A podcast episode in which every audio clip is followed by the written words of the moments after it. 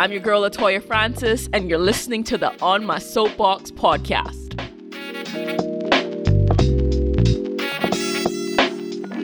What's up, everyone? Thank you again for joining us for another episode in the series we're calling French Toast and Happily Ever Afters. This season, as you know, I'm talking to people who mean a lot to me and who I believe carry insights on relationships, which has truly been beneficial to me and I'm hoping can be beneficial to you as well. Today, I'm talking to half of an inspirational couple. No, the first time I met this man was in 2010 when I first traveled to Uganda. I was working with an organization called Tumaini AIDS Prevention Program, and David was part of that leadership team there in Uganda for this. We met in Uganda then, and I've remained friends with him and his wife, Ida, ever since. David is a wealth of wisdom, has a lot of jokes, and just even his insights, even recently when I was in Uganda this year, just some of his insights on relationships really just piqued my interest. And I wanted to, you know, just have a conversation with him on the podcast for him to share some of that insight with you guys. So without further ado, David, welcome to the podcast. How are you doing today? I am doing very, very well, and I'm glad to be here sharing and meeting you people. Awesome, awesome. So, David, before we get started, can you tell us a little bit about yourself? You know, as much as you want, as little as you want. This is your time to introduce yourself to our listeners. Yeah, thank you very much. My name is uh, Reverend David Wafula. I am married to one wife, Ida Nambozo Wafula. God has blessed us with four children, three girls and one boy. The first born is uh, 17. The second born is uh, 15. The third born is uh, 13. And uh, the last born is 10 to 11.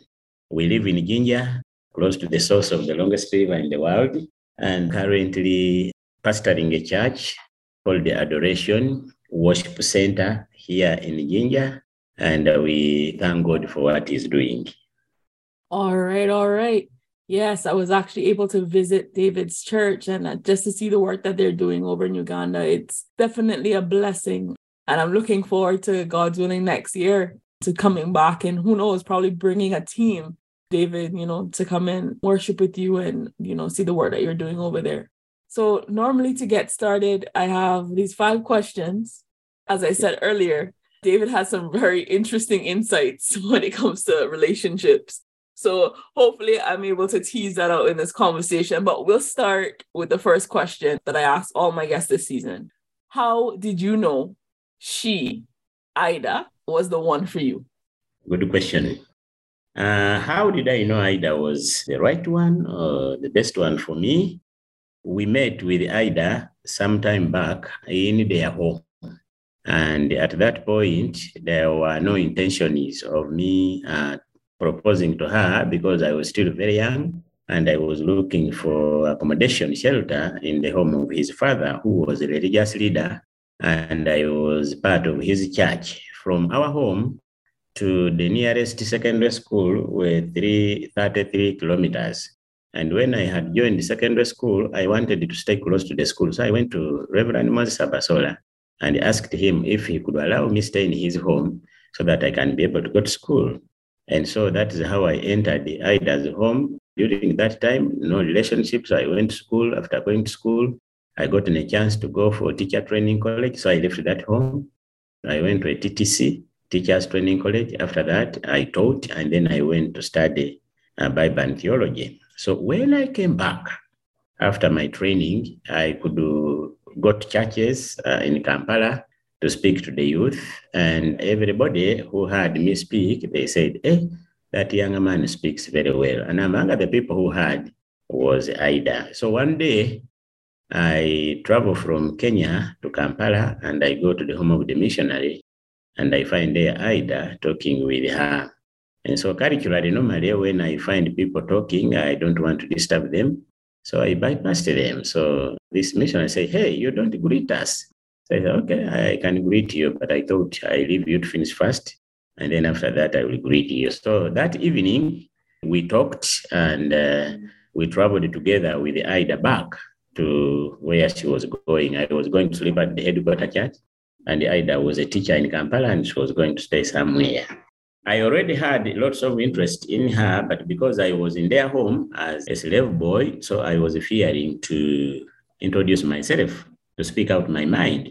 And so I had a nice phone that was very fancy. I normally tell people it was womanish, and Ida had this Eric phone with an area. So Ida told me, Can you give me, can we exchange the phone? You give me yours, I give you mine. So we did like that. We exchanged the phone numbers and then we started talking. Courageously, I picked the courage and said, Hey, Ida, can we live life together? And the reason I was very direct because I already knew Ida, I knew their home, I knew their father, I knew how he was conducting herself. She was a very quiet girl with very few words. So deep down in my heart, I knew this is the right person. And now, since that I've already finished studying, let me speak out my mind irrespective of what will come out of that, because I had fear that she would report me that this younger boy who used to be here is again turning against me, Daddy. What are you thinking? But then I said, No, let me speak out my mind because I know this lady. I know her manners. I know how she behaves. She was a Christian. She was working. So say, I presented my agenda. Mm-hmm. So I knew she was the one because I knew her for some time back when I was still staying in their home. But during that time, we could relate as if brother and sister. By then, when I grew up and made the decisions, I landed on her. And I knew she was the right one for me. Okay, okay. So were there some character traits that you, you know, and you thinking about someone that you wanted to do life with that Ida possessed? Like what kind of character traits did she have that made you feel like I know you said you knew her, you knew her family, but were there any specific character traits that she had that made you kind of, you know, be like, all right, yeah, this one, this is the one I will approach? Yeah, in my life, I really wanted somebody who had very few words. Mm-hmm. And because me, myself, I would consider myself talkative. I talk, talk a lot, but I wanted somebody who is not so much talkative like me. and Ida presented those qualities. She doesn't talk so much like me. She listens more than talking. And that's the very person that I was looking for. And because I had already seen that while I was staying in their home, she has other sisters who are talkative, but with Ida, very few words. And that's kind of personality that I was looking to somebody who do I live life with. Okay. So, David, I want to ask what that talkative thing, but I'm going to leave it. Like, or maybe I shouldn't. Why was that important to you? Why was her not being as talkative as you important to you? I really kind of thought if we are all talking and talking and talking, probably we would reach somewhere and not talk, uh, maybe begin quarreling instead. But I really wanted somebody that if I'm talking, she's listening. Mm-hmm. And if she's talking with her speed, then I am also listening because two elephants cannot stay together. right, you're right. Two elephants cannot stay together. I love that. No, they, they cannot stay together. There has to be one elephant and the rest of the, the animals, not elephants. Otherwise, they will be fighting. So I had those illustrations in my thinking that, you know, if with my personality, I needed somebody who would kind of do more of the listening and uh, not talk, talk. Yeah, yeah. Uh, the, way, the, the way I talk. No, fair enough. Sometimes. Yeah. How long have you and Ida been married? How many years? We have been married for 20 years. Okay. So in your 20 years of marriage and being in mm. relationship, what's one thing that you know about relationship now that you wished you knew back then? One thing that I know about relationship right now that I wish I knew is things that you see in your partner change. Mm. And uh, I did not know that because I thought that these things remain the way they are for mm-hmm. all the years that you have to stay together. Mm-hmm. For me personally, I had internalized some things from my mother. Mm. My mother was a very, very hardworking woman. I would say she would wake up very early in the morning. She would do her work. She would do so many things. She rarely fell sick. And for some reason is I also thought, hey, I think all women are like that. Even the woman I date will be wake up very early, do her work, things like that, because I had learned those way of life from my mother. But one thing that I wish I knew that things change, then I mm-hmm. would not have internalized so much on how the style of life that my mother was living. In life, things change. Even for me, uh, that's physical attraction for Ida was on her hand. Whenever she could put on a sleeveless blouse, her hands were very, very smooth, like a sweet banana. if I could use that, like Bogoya, we call it in Bogoya. And every time I would see her walk, I would begin to touch my chin and say, Hi. Will I ever say a word to her and she accepts? Because they were very smooth and very brown. And I was thinking about that. Even those things change, they Yeah. never remain the same because of physical circumstances that can affect anybody. Yeah. So the physical appearance of somebody changes. There are certain things that drop out, things that stood out when you met at first may Mhm. come down, especially when somebody begins to give birth, modus change. So many things change. And I did not know those things because I thought I would see my wife the same way the way I used to see her 20 years ago. Mm. So I now begin to learn. So it teaches me that in a relationship, you should leave room for adjustment because things can change.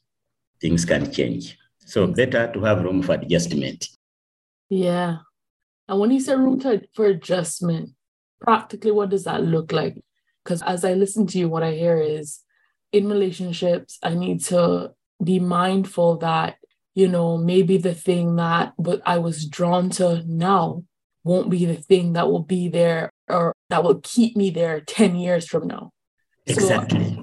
So I adjust by ensuring that it has to be more than physical attraction. It has to be something deeper that, you know, cements this relationship, that cements our bond together.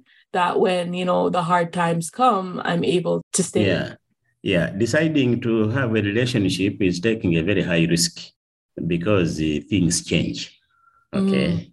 Mm. And that's what I'm saying. There is need to leave uh, room for adjustment because there are very many things that change. There are so many things that have changed in these 20 years of living life together with Ida. And Mhm. so I would like to share that, uh, first of all, it is taking a risk because you never know what will happen. You never know what will be sustained, Yeah. what will be maintained. You'll never know things that will affect.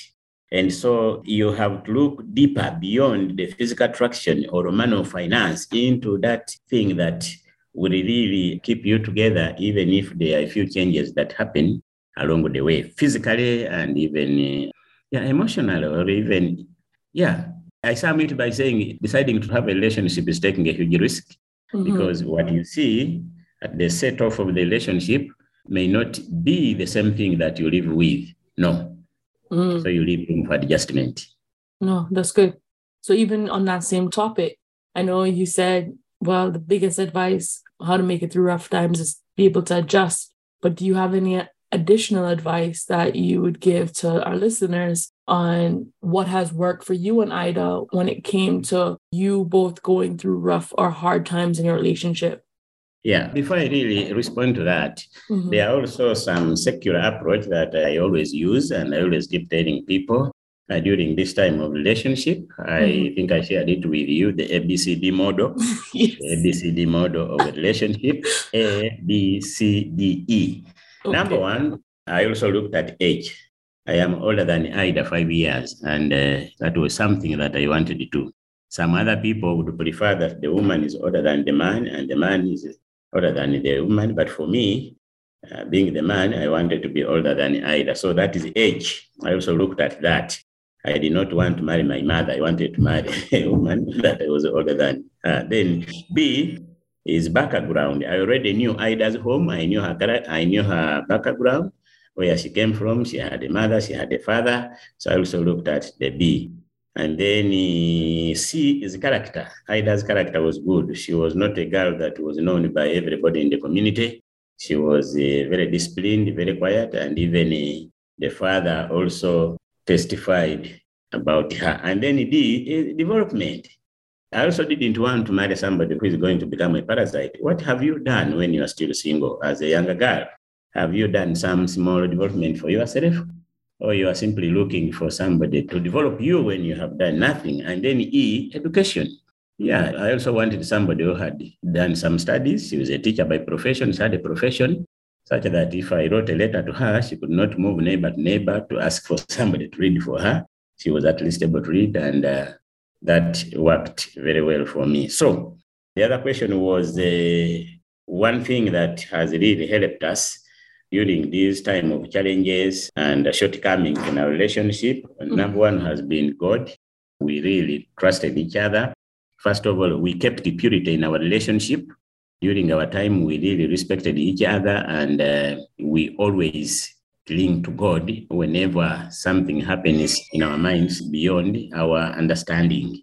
So we have trusted God, we have leaned on each other, we have believed in each other, and we have remembered those moments when we were still talking and respecting each other. And that has helped us go through such a challenging moments. We have always believed in each other. We have always believed God will see us through this situation. And quite some of them have really happened. And uh, what kept us together, we did not blame. I did not blame Ida for it. Ida did not blame me. We mm-hmm. tackled it together, and uh, it was our problem. And normally in a relationship, when it comes that you begin pointing a finger, it is you, it is you, you're weak, you are here. No, when it comes, it is us, has affected us. We don't begin to blame, but together we find out a way of how to solve the problem. Mm-hmm. Actually, I want to pick one example that I used to use when I was teaching about HIV and AIDS. Mm-hmm. That uh, if a snake comes into the house, in Uganda, people still have snakes, and if a snake comes into the house, you don't look for the hole where it came from. No, you simply look for the stick and kill it. And we have yeah. used that same analogy eh, when a problem comes. We don't begin blaming each other. It is you either that has maybe not played your role for us to have this. No, we simply begin to tackle the problem because it has affected us as a family. So sticking together, even in challenge in problems like that, that face challenge uh, families is very, very important in helping uh, you go through such a challenging moments. Yeah, no, that's really good. Thanks for sharing that. My last question for you, David, is what would you tell your younger self about relationship or what would you do differently, if anything at all? Yeah, number one, I would tell the people to not begin looking for the most beautiful people because they are not there. But I would encourage them to be, if they are girls, to be the most beautiful people they can be and for the men, be the most handsome that you can be, such that you, you so I'm looking for the most beautiful girl. No, be the most handsome man. A yeah. beautiful girl will be able to support you because characters speak. If you do wrong, people see you. And if you do good, people see you. So I would tell the younger generation is because people are looking for so many things, but try to be the best that you can be in your community, in your church, at wherever you live. And so somebody who is also being the best they can be, God will connect you because God cannot make a mistake to connect up with somebody who has not been waiting if you have been waiting. So I sound a challenge and a piece of advice to younger people to be the best that they can be. And somebody from the other side who is also been working hard to be the best they can be, they can get connected together. Yeah, no, that's that's really good. Is there anything else you want to say to us, David, before before we close off? The other thing I wanted to really tell the people is that uh, there are lots of things that uh, needed to be, especially younger people. People have history. Every person has a history. Every person has a darker part of life. So in relationship building, you don't concentrate on the history of the person. You should concentrate on the present and the future, even in your talking. But if you spend time digging into the history, then you might be very frustrated because every person has a dark part of life. But now the past has gone. We are living now and in the future. So those are the things that you concentrate on to help you make informed decisions. Secondly, every relationship has got its own challenges. Every relationship has got its own challenges, so don't compare. Don't compare so and so because they have a smooth relationship, everything was there. No, you are living your life and you must fight and work for your relationship or marriage. And lastly, every relationship or marriage has its own levels of success. So you must work very hard. I not begin comparing yourself with so and so. That is their marriage. You also have to begin your relationship and work hard to build it up to where you want it to be. That's what I can share with young people. Yeah, no, David, that's really good. I want to thank you so much yes. for taking your time to talk with us today. Thank you. Yes. You're welcome. You're welcome. And thank you very much for the opportunity to be interviewed all the way from Uganda. all the way from Uganda, my second home or third. I don't know. My Jamaican counterparts don't feel bad. At the end of each of these episodes, I like to close with something inspirational, either a quote or a passage of scripture. Really, I just try to listen and whatever jumps out at me, I try to then make sure that whatever I share to end off is in relation to that. And today, as you spoke about just being able to adjust to changes, First Corinthians 13, 12 to 13 came to me and it says, Now we see but a dim reflection as in a mirror. Then we shall see face to face. Now I know in part, then I shall know fully, even as mm. I am fully known. Yes. And now these three remain faith, hope, and love. But mm. the greatest of these is love. Amen. So thank you, thank you everyone for hanging out with us. Remember to like, comment, share with a friend, subscribe to our YouTube channel. If you know someone who you feel, you know, has insight on relationship and you like to hear their story on here, please do reach out to me. Let me know. You can reach out to me on social media, on our Instagram page at Francis the Dreamer, or on our website at www.francisthedreamer.com and just let me know. And I would love to connect with that person and interview them and share their story and their insights on relationship. But until next time, take care of yourself. Thank you. Thank you for listening to the On My Soapbox podcast. I'm your girl, Latoya Francis. Until next time, stand for something or fall for anything.